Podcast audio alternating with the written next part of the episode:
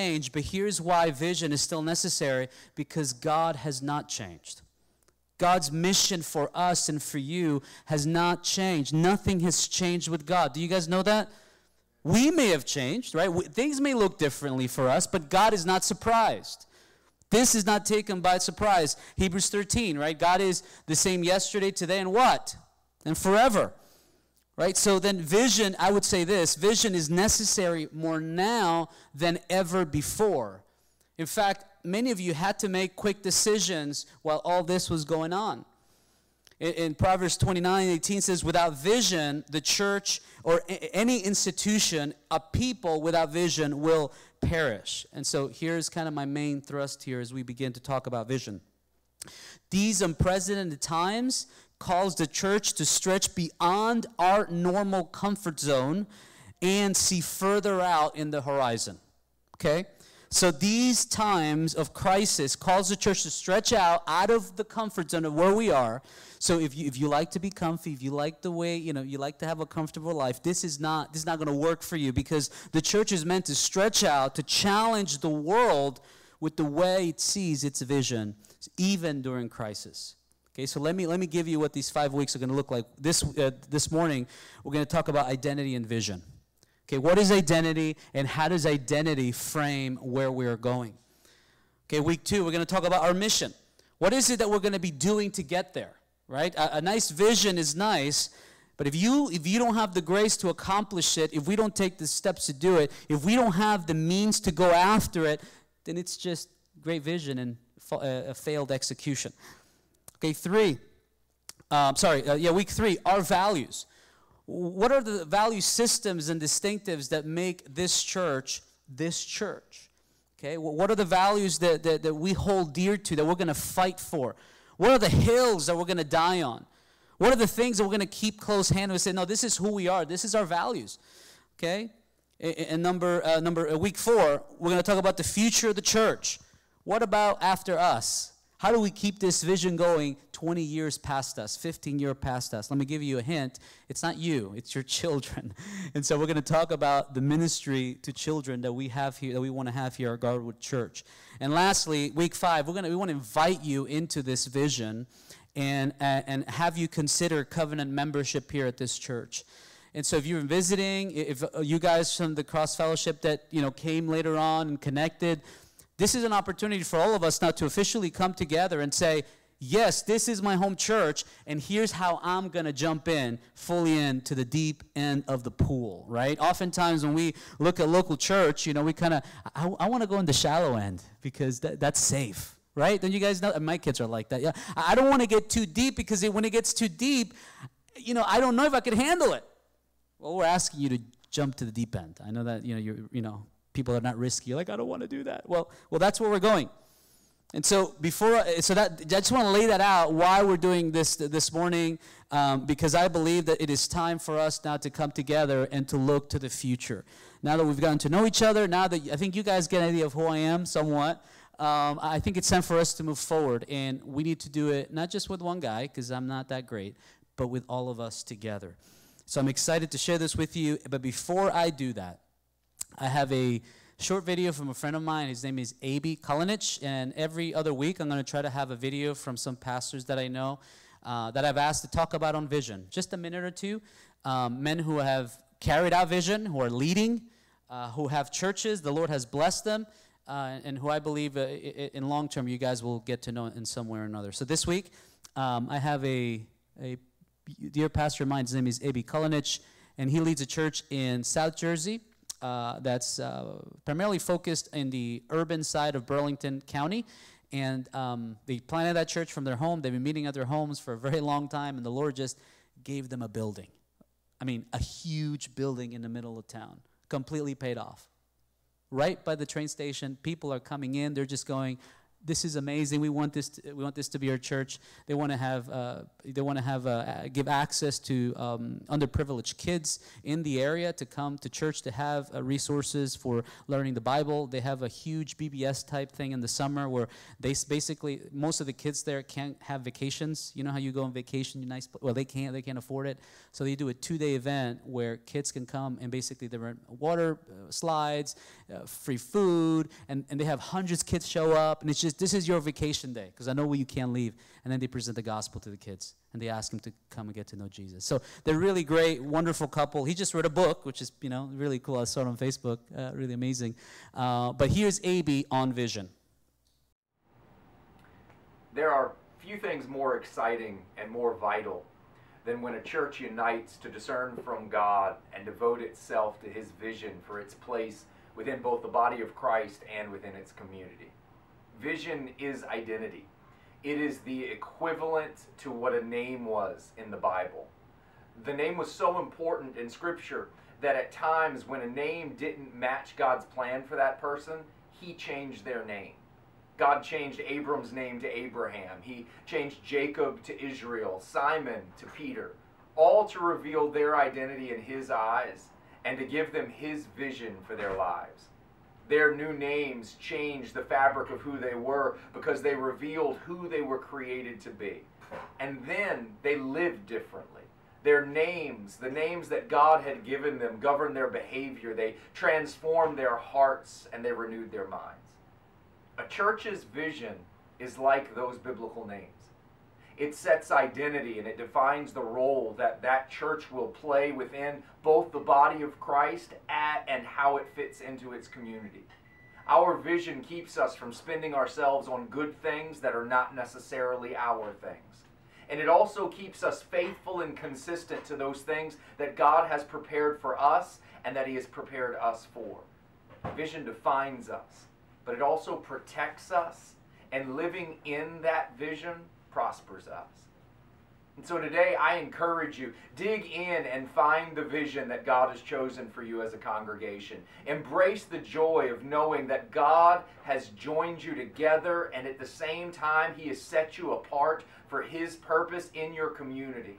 And pray for the grace to take hold of that for which Christ has taken hold of you we will be praying for you and we will be praying with you. That as a congregation, God will show you clearly who He is, who He's shaping you to be, and how He has planned to use you to bring glory to Jesus and redemption to your neighbors.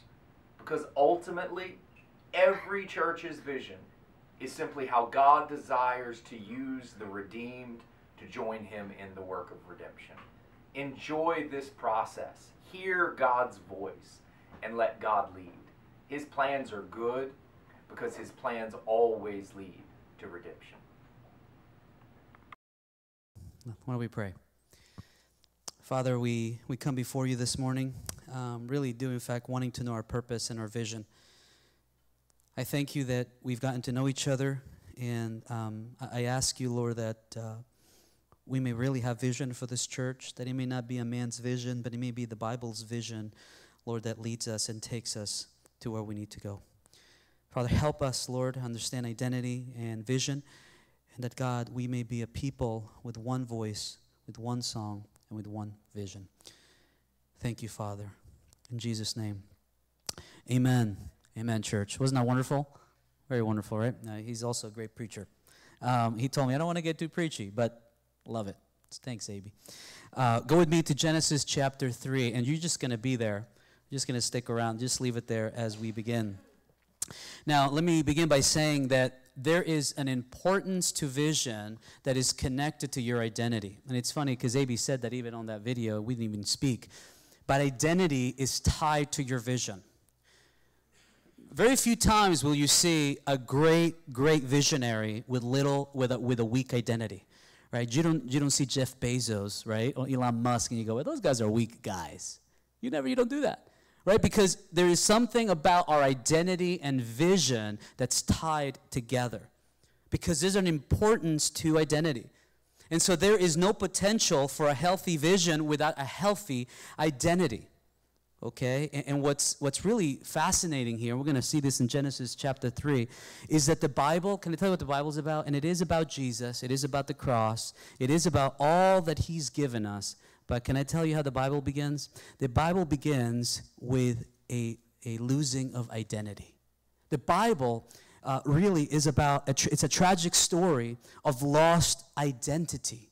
Okay? Cre- in creation, for instance, Adam and Eve were created with a distinct identity, right? Um, with distinct identity. They were created in the image of God. Go, look at uh, Genesis 1, uh, chapter 1, verse 27. Actually, let's look at verse uh, 26. It says this Let us make man in our image, in our likeness. Let them rule over the fish of the sea and the bears of, birds of the air over the livestock, over all the earth, and over all the cr- creatures that move along the ground. Verse 27 So God created man in his image. In the image of God, he created him, male and female, he created them. Look at verse 28. God blessed them, and he said to them, Be fruitful and multiply and increase in number. Okay, fill the earth and subdue it. Rule over the fish of the sea and the birds, birds in the air and over every living creature that moves on the ground. Okay? Now, uh, I want you to remember here is that what type of identity God gave Adam and Eve. Not only did he make them in, the, in, in their own image, that's not all he did. Okay, what else did he do? He blessed them right? He gave them joy delight over that which he had created. What else did he do? He said uh, you know you see creation you're going to have dominion over it. You're going to have authority. So you're going to bear that image. So both adam and eve were created in his likeness. They had everything they needed to live out their identity. Nothing was missing in their identity. It was the fullness of identity, which is what they had. But here is where the gospel, where our story, story the, the gospel story starts, right? That Adam and Eve lost sight of their identity and they were deceived thinking that they had to figure things out on their own. Okay? In the midst of all that is good, right? You know this part of the story, right? Eve listens to a voice. The serpent of old entices her with a forbidden fruit, censoring of what God had already said. What did God say? You're made in whose image? God's image, right? But what does he say? Look at uh, Genesis 3, verse 5. Skip to one page. So, so think about all that their identity is made up of, right? Their authority, their blessedness, their delight. They're made in the image of God. And look what the serpent says in Genesis 3, verse 5. For God knows that when you eat it, eat out of the true, knowledge of good and evil, right? Uh, your eyes will be open and you will be like who? Who? God. But what did God say? You're already like God. But they begin to, to, to, to think differently about what God had said. They are deceived by the serpent. And in a moment, they lose that identity which God had already given them. The blessing is lost, the identity is lost, the dominion is lost. The serpent began to define a new identity in the garden. Okay, and so um, a writer writes this uh, in a commentary. I read this Eve's unbelief in God's goodness and the goodness of her own identity led her into sin and influenced her husband to do the same. The godlike image we once reflected effortless, effortlessly became broken.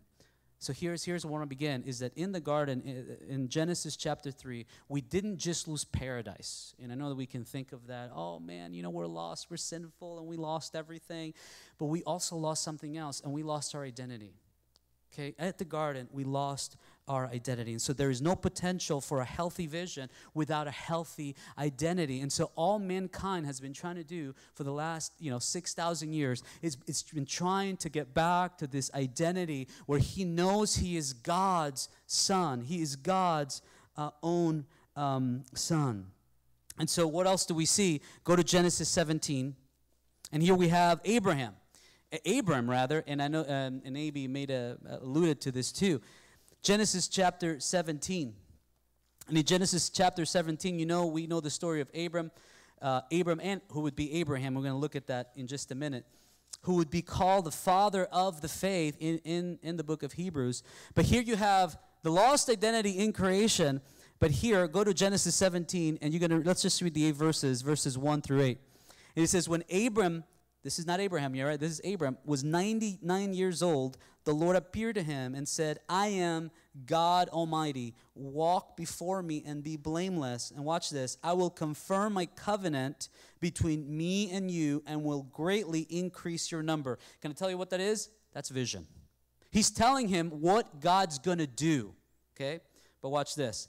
Verse 3 Abraham fell down And God said to him, As for me, this is my covenant with you. You will be my father of many nations. No longer will you, watch, watch the identity change here. No longer will you be called Abram. Your name will be what? Abraham. For I have made you the father of many nations. I will make you very fruitful. I will make nations of you, and kings will come from you. Verse 7 I will establish my covenant as an everlasting covenant between me and you and your descendants after, um, after you for the generations to come to be your God and the God of your descendants after you. Do you guys see that? Here's vision. Here's God pointing to the future. And then he goes, Before I give you that vision, there's an identity change. Now, if you're a, a Christian, you know that this is true, isn't it? Right? You read the Bible and it tells you, Do not lie, do not steal. And you go, Yeah, but that's who I am. And then identity begins to take place. The Holy Spirit begins to change the way you used to be or who you used to feel like, what you used to call yourself, into a new person. And so, one, the serpent, you know, at the very beginning in Genesis defines our identity. Uh, sometimes the past, I don't know if you know a little bit about um, Abram, but uh, Abraham rather, but Abraham was a pagan. And you can read this in, I believe, in Joshua 27, where, where before a- Abraham was just a pagan who walked around in, in Mesopotamia and just walked around aimlessly worshiping other gods. Then God chose him, and not only did he give him vision, but he gave him, he gave him a new name. All right? And so but we see this in ourselves. We see this also in the New Testament that we have an identity issue going on today. Okay? Uh, we feel pressure to define ourselves through our jobs, financial status, successes, our kids, appearance, and what others say about us. Okay, maybe that's just me. All right. Uh, however, through Christ in the New Testament, God's people take on a new identity. Just think about the things that we're called in the New Testament. What are we? A new creation, right? We're called a royal priesthood. We're called a house of God. Second Corinthians uh, 5.17 says, The old has passed, the new has come. John 15, 15, we're no longer slaves, but what are we? We're friends of God. Romans 8:14 says that by the Spirit, we're no longer slaves, but we are sons. See, the whole Bible has this story of identity change.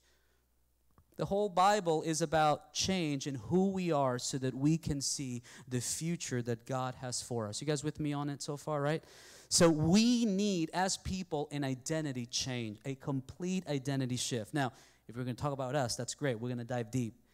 But we're not talking about just individual identity. It's not just about you being a son, but it's about how that relates to the corporate identity of the church. Okay, so go with me to 1 Peter, um, 1 Peter chapter 2. 1 Peter chapter 2. And look at verse, uh, we're going to read verses 4 and 5. But again, I want you to see how there is nothing that happens in the Bible without vision, but vision does not come to us without a change in identity or without knowing our personal identity. Okay? 1 Peter 2, verse 4 and 5 uh, uh, brings this together. As you come to Him, this is coming to Christ, the living stone, rejected by man, by, but, chosen, but, but, but chosen by God precious to him. And now, now he switches it to us. Look at verse 5. You also, like living stones, are being built up into a spiritual house. Watch this to be a royal, a holy priesthood, offering spiritual sacrifices acceptable to God through Jesus Christ. Okay? It is not just an individual identity, it is a corporate identity that we need to be reminded of this morning. Okay? It is not just that we come in our private prayer. It is not just that I come in my private prayer room at home in my personal life that nobody knows. But uh, Peter says here, as you come to him, plural, all as the church comes before God, that we may be like him, living stones, just like he is, and built up into this spiritual house. Here's my point is that your spiritual identity is not isolated from the corporate reality of the local church. You do not have a separate, if you're, a, who's a Christian today? Let me see your hands up. All right. If you're a Christian today, okay, this is your spiritual community. If this is not your spiritual community, oh man, come talk to me. Because there, there are some major gaps in your theology. Christianity was never meant to be an isolated truth. Christianity was always tethered to relational identity to the corporate body. The church has an identity because, you know why? Because you have an identity. The church has an identity. You know why? Because God is making the church, purifying the church into what He desires her to become. And so let me explain now. Let me give you a visual. I'm a visual guy sometimes. Let me give you a visual of what I mean of a corporate identity of the church in light of our individual identity. And I have a three directional approach here. Um, and so, you know, if you're, if you're like a you know what do, what do you call it? Um, ocd guy. You're like you want everything to be kind of perfect. But let me let me just give you this that I, I, when we think about identity think about it this way for the church. There was an upward identity okay matthew 6 you know how do we how does our, our father prayer begin? Our father who art in heaven.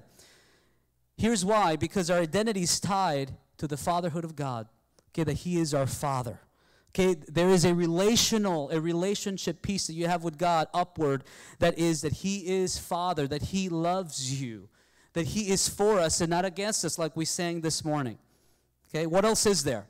There is an next there's an inward identity, right? That that He is our Father, and what does that make us? Makes us sons. Okay, so we are so we have a father, we have uh, we are sons, right? Again, Romans 8 14 says that those who are led by the Spirit are children of God, that you need a father who loves you, who takes care of you, that you feel loved, you feel accepted by your father. Okay, so so here's here's two. There's one more. Okay, there is an outward relational piece here, outward identity. And it is the fact that you are brothers and sisters in Christ. Uh, Romans 8 says this The Spirit Himself bears witness with our spirit that we're children of God. And if we are children of God, then we're heirs together of God, who are follow heirs with Christ. We're doing this together. Okay, so there is an upward relationship, upward identity. He is our father. I know that He is. There is an inward identity. I am a son. And there is a horizontal, a, a outward, which means I have brothers and I have sisters. Now, What's the point of all this? Okay, here's the point. This means that our identity as a church is that we are a family. Okay? That we are a family, that we have the same father, that we are sons, um, that we have brothers and sisters. And I think this is, uh, I mean, when you think about, just think about your family. And I'm not, you know, I know that we can differentiate, oh, well, I have my blood family and I have my church family. And then, yeah, that, that's, that's true in some respects. There's a different uh, scope of, of uh, extending yourself.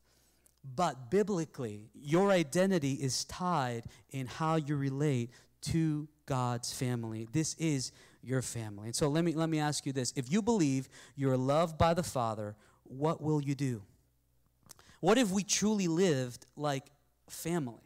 Okay? What if we truly live with this key ingredient that we are a family of God?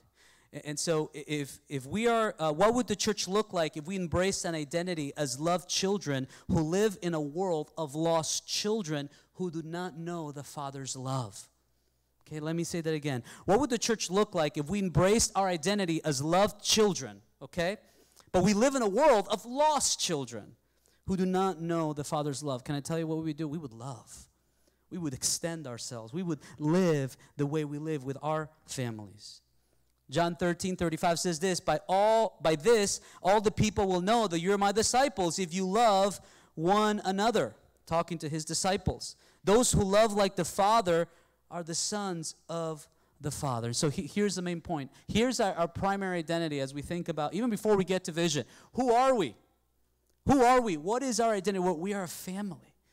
A family that is not perfect that has a funny uncle, right? A family that has that, you know, th- th- that, that, that kid that just doesn't seem to sit down. I mean, that's what family is like. It is imperfect. It is not everything you want it to be at, off, uh, at different times. But you know what it is? It's still your family. And so we are committed to that identity here at Garwood Church. And so when we talk about family, the question is what type of family are we? I mean, there's different types of families. Well, uh, I, I want to read to you what our, our identity statement is, and th- maybe this will help you. We are a gospel centered family for the glory of God. That's it. Okay, that's our identity here at Garwood Church. We are a gospel centered family for the glory of God. We are not just a family who comes in to ha- hang out and just, you know, play cards and just, you know, kind of, um, you know, just have chit chat conversation. But our identity is rooted and grounded in the greatest news that has been given to us the gospel. There is no potential for healthy vision without a healthy identity in the gospel. So, what are we? We are a gospel centered family for God's glory. Now, what do we mean by gospel centered? And I think this is important. The gospel, the good news of Christ, centers our identity, how we live, and how we love each other. We live by faith through the gospel okay? We live it, although sometimes it doesn't feel like it. Sometimes when life gets hard, we have to preach ourselves and tell ourselves that God is for us, as we sang this morning. We have to depend on what Christ has done. The great grace that has been poured to us now is poured on to others. We don't do it for ourselves, but we do it for the glory of God, that God may be praised, that He may be glorified. So let me let me flesh this out a little more. Okay, that maybe that's high level. You're like, oh, that yeah, I get that. I know that. Let, let me let me tell you what that means when it comes to a family. What does a gospel-centered family for the glory of God do? Well, we forgive each other. Okay, we live in a constant life of forgiveness. In, in embracing for, for, uh, our forgiveness in nature, in the things that we see, in the things that we hear, why? Why do we do that? Well, it's the gospel centered, right? Because why? Because we have been what? We have been forgiven. Right? So we forgive each other. We forget the we forgive the family of God. Number 2, we give without measure. Okay? Not just our finances, but we give our time. We give our mind. We give our skill. We give our vision. We give our family to our family here. Why? Because He has given us all things, He has given us the kingdom. Number three, why? Um, we live humbly towards each other. Why? Because He has lived humbly for us, unto us. Okay, in Philippians 2 says, He made Himself nothing by taking the very nature of a servant, being made in human likeness, being found in appearance of man, He humbled Himself. All right? So when we think about identity, we're thinking about who are we as a people because we have individual identity, and that identity is one of family to the Father, as a son, and to others, to our brothers and sisters in Christ here, our Garwood Church. And so we are a gospel centered family because we put the gospel at the center of our relationship. Although we're different, although, you know, I'm not into, like, I don't know, uh, the things you're into. Um, you know, maybe you're not into some, you know, old books to read and we don't connect in that way. I'm not a golfer, but I like basketball. And, we did, and you go, man, yeah, but I don't connect. You know what connects us? Is salvation, is the gospel. And so our relationship is grounded on this gospel centeredness, which what it does, it creates this, this vacuum center which brings people in. And when you feel disconnected, you go, man, maybe is the gospel is the, is the gospel center is the gospel uh, the center of this relationship now this is what we want here as our identity we want an identity where we're living out the gospel together we give ourselves to the person of christ and then we give ourselves to each one of us. You guys with me so far? Amen. So we're we're talking about identity, first your identity and now corporate identity. But what does that mean for vision? What does that mean for vision? Well, new identity automatically births new vision for the future. And let me give you just a, a, quick definition here, but vision is what we see in the future despite the present. Vision is a picture of the future with a passion for it today. And here's what I know all of you here have vision. That I know. Okay? Uh, all of us in, at some point in our lives said this I want to better myself and go to school, right? I, I want to better myself uh, and start my own business, be my own boss. And what do you do? You, you look three years ahead and and you make that goal and you go, man, what keeps you going? You have passion for that. You keep going for that. And oftentimes, what, what deters us from doing that, you know what it is? Is our identity gets weak. We, you know, like me, you start getting bad grades when you're in school, right? Or, or when you're at a job and your boss tells you you're not good, or things don't go well, and you know what happens to your identity? It starts being crushed. As your identity starts being crushed, you know what you do? I'm just going to quit. I'm just going to start a new thing. And you begin to jump from one thing to another thing, to an, because your identity is not centered on who Christ has called you to be. Okay, in fact, even now, uh, to our little girls, you know, we, there are only 12. Um, the, the, the, the, oldest is 12. We tell her, honey, you got to, you know, they know you got to go to school, right? I mean, you're already putting seeds of vision in them. The younger we are, the less vision we have, the older we become, the more things become clear ahead of us. This is why we want relationship with some brothers who are way far ahead of us in life, and they could tell us, uh, "Don't do that. That's a, that's wrong vision. That's not what you want." And so, vision, okay, is a picture of the future for your life. And I believe now more than ever, we need a biblical vision for the future, but it doesn't come without having a grasp of your identity. It's just not going to work if we're not gospel centered at the core with the good news of Jesus Christ. And so, what we have seen now in the, in the past eight months is that there's two, there's two camps, right? There, there's one camp that simply says, you know, we're going to, this pandemic is happening, there's all this stuff that's going on culturally. We either, we're, we're to we're to step back a little bit okay and we're gonna just you know have online services and listen that's great praise god for that that we we did that right that was really awesome but i believe that crisis produces vision and not passivity that as a church we're meant to gather together we're, we're, we're called to, to vision together even though we're small in size that doesn't necessarily mean small vision amen though we're small in size does not mean small vision. And so with that i, I want us to turn to colossians 1 uh, 15 and this is really going to be um, our main passage for our vision and really who we're being uh, who we're called to be um, in this season of our church.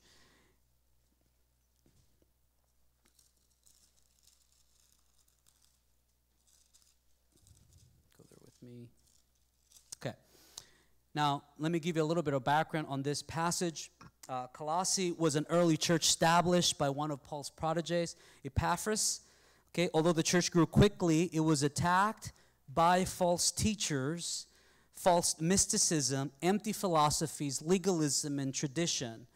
Okay, it was, and, and, you know this from most of Paul's letters always address some form of false teaching, but it was primarily Gnostics, or as they were called here, mystics mysticism. And they preached that salvation was received from, from uh, knowledge of spiritual secrets and principles and not through Christ. Okay? Now, for those false teachers, their knowledge was not derived from, um, was not derived from Scripture, um, but it was a mystical, almost um, kind of Zen type of middle age, uh, New Age um, revelation from God. God revealed private, intuitive insights to them that carried nothing than divine authority. So I'm going to read to you just a quote from a Gnostic to give you a little bit more of what, what, what is Gnosticism and what Paul was trying to address, because this matters as we look at Colossians 1. And this is Kenneth E. Hagin. Uh, and it says, We cannot communicate with God mentally, for he is spirit. But we can reach him with our spirit. It is through our spirit that we come to know God. This is the one reason God puts teachers uh, in the church to renew our minds. Okay, Th- there was no revelation that was given to you through the scripture. The scripture was a secondary reality to what God kind of told you in your spirit or inside of you.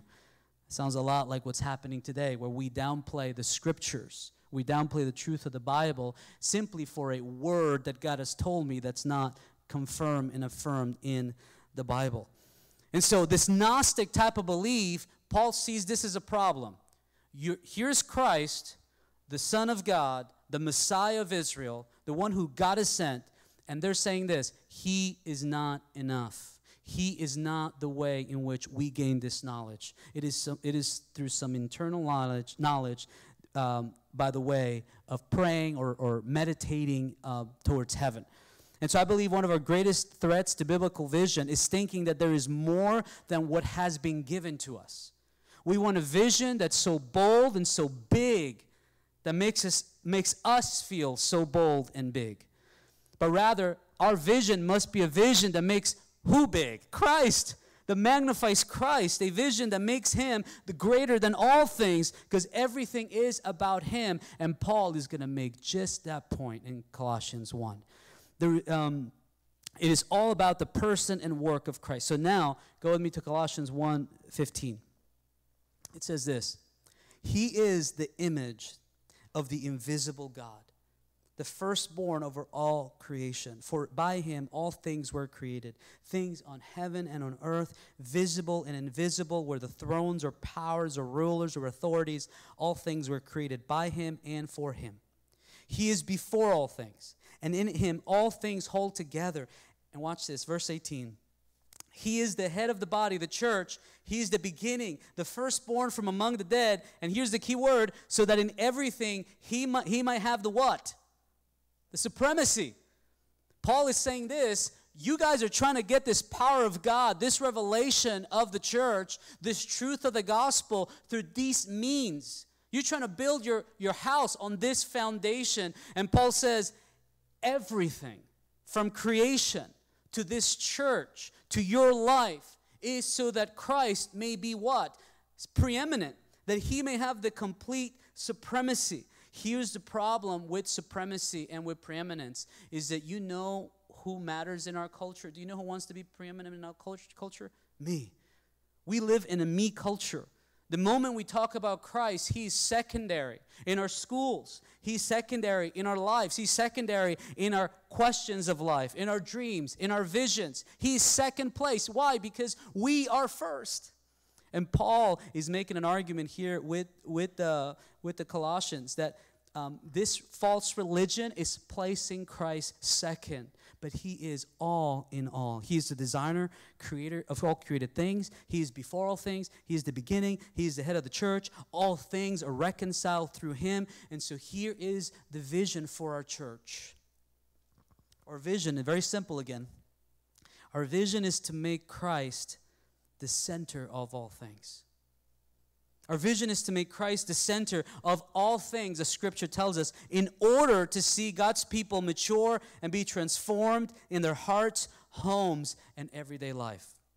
Let me, let me say that again. Our vision is to make Christ the center of all things in order to see God's people mature and transformed in their hearts, homes, and everyday life. Every fabric of your life is meant to be Christocentric. In fact, in the original language, this supremacy word means first of all. Everything extends to the firstness of who he is. And let me, uh, a professor of mine wrote, wrote this in one of his uh, commentaries. He wrote that when we talk about Christ being first, here's what we mean. It's not some ethereal, he's first in my heart, he's the king of my heart. I mean, that's great, amen. But here's how that plays out in our regular lives first place in our marriages, first place in our professions, First place in our mission and ministry. First place in our matters of intellect. First place in time. First place in love. First place in conversation. First place in caring, play, athletics, what we watch. First place in art. First place in music. First place in worship. Uh, in a, uh, you guys with me on this so far? Where we're going here? Colossians 1.15 is making the argument, 1.18, that everything is meant to be second. That he is first. There is nothing that can stop a vision when Christ is at the center of that vision.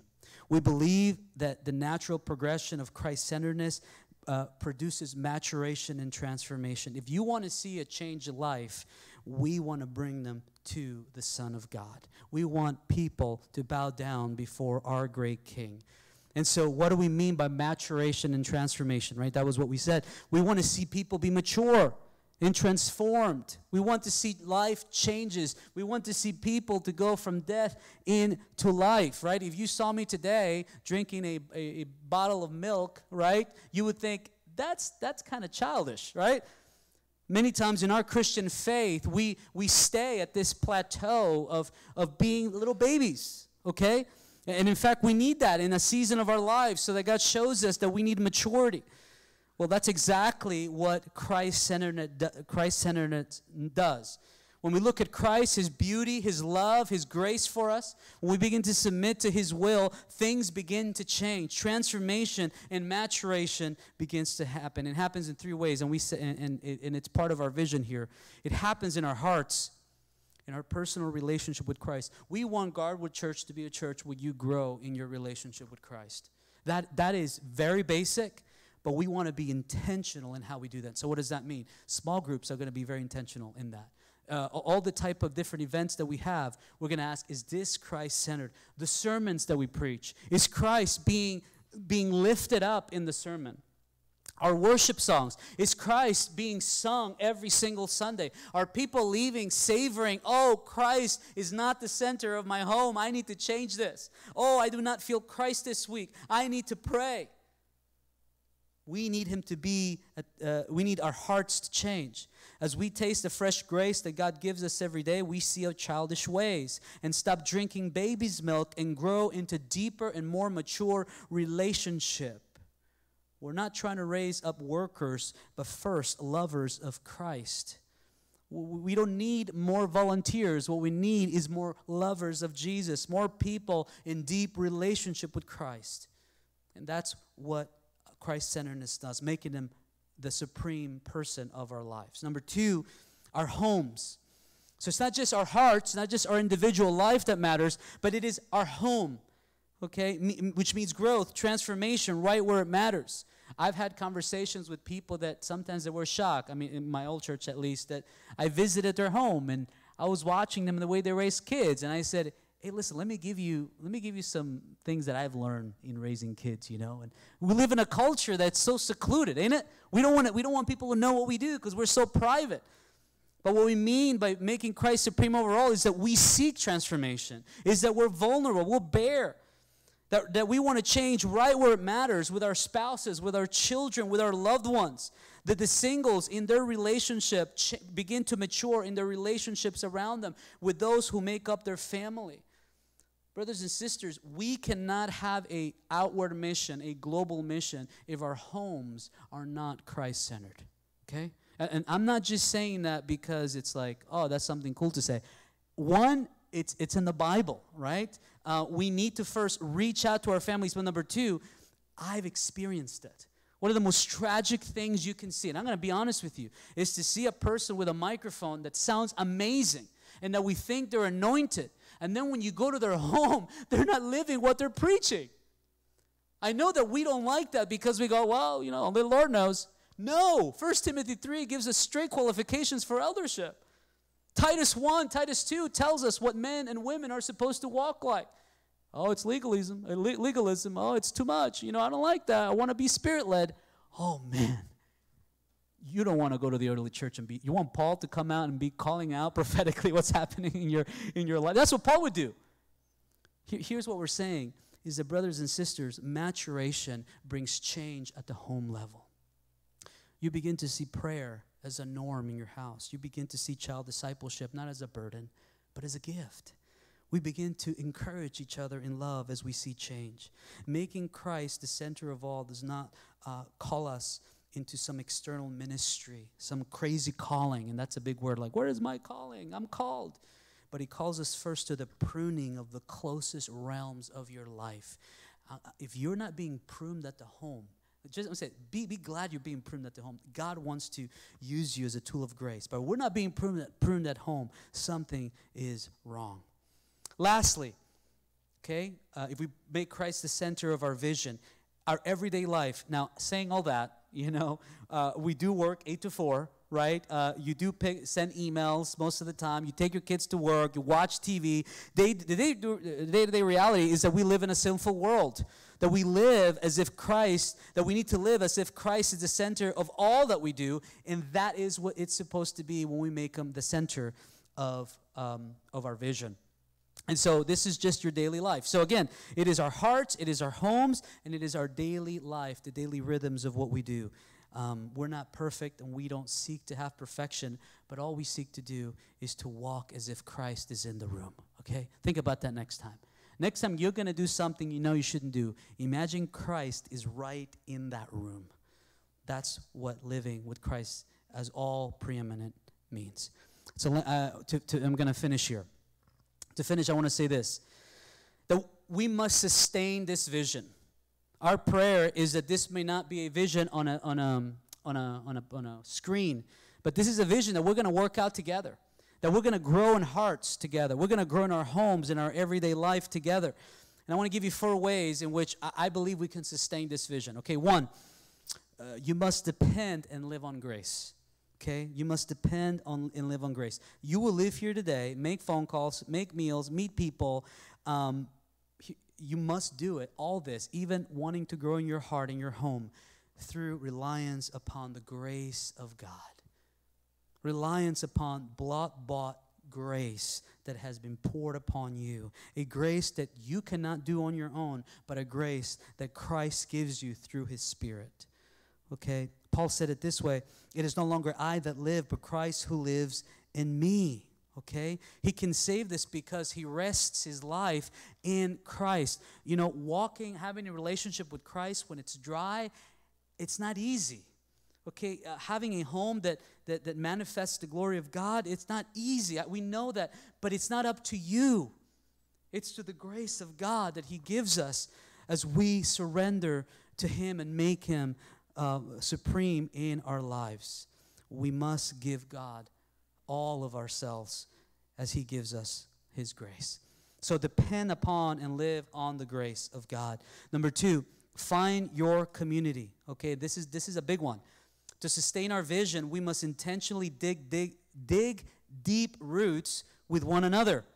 Okay, look at the person next to you. Okay, tell them, I want to know you. I want to get to know you. Come on, I want to get to know you. Listen, to sustain our vision, we must intentionally dig deep roots. So if you say, nah, it's cool, man, I just want to do my own thing, I, yeah, it's going to be tough. This vision is just not going to stick in your life. Okay? uh, you know, uh, Chris and I went to the Middle East. We're, you know, we have Hispanic culture in us. Um, I know Italian, Greek friends too. That that in their cultures, you know, you don't ask kind of when to come in. I don't know. When we were in the Middle East, we would have people visiting our house like at 11 p.m. Hey, like, hey, you know, here's food, and you go, oh, you're invading. You know, my American mind. Ah, oh, it's, it's bedtime. I'm watching my movie. You're bothering me, right? Because our culture is kind of it's kind of different. It's not inviting it, it's, it's isolated, right? We get caught up with busyness. But I tell you that this vision will not flourish, uh, flourish unless we find true community. And so let me, let me give you three practicals of what I mean by that. You need three people here in your community. You need uh, uh, people that challenge you. Okay, here you need people that challenge you. Think, okay, think about that. Think about one person that challenges you in your spiritual walk. Think about that. Okay, think about that one. Okay. Two, think about a person that you trust. Okay? Okay, but is this the same person? No, you got to think of another person. All right, you're like, oh, okay. Okay, think about a person in this church that you trust. Now, number three, think about a person that needs you. Okay? Think about that. One, think about a person that challenges you. Get together with that person. Think about a person that you trust. Go run to that person. And think about a person that needs you.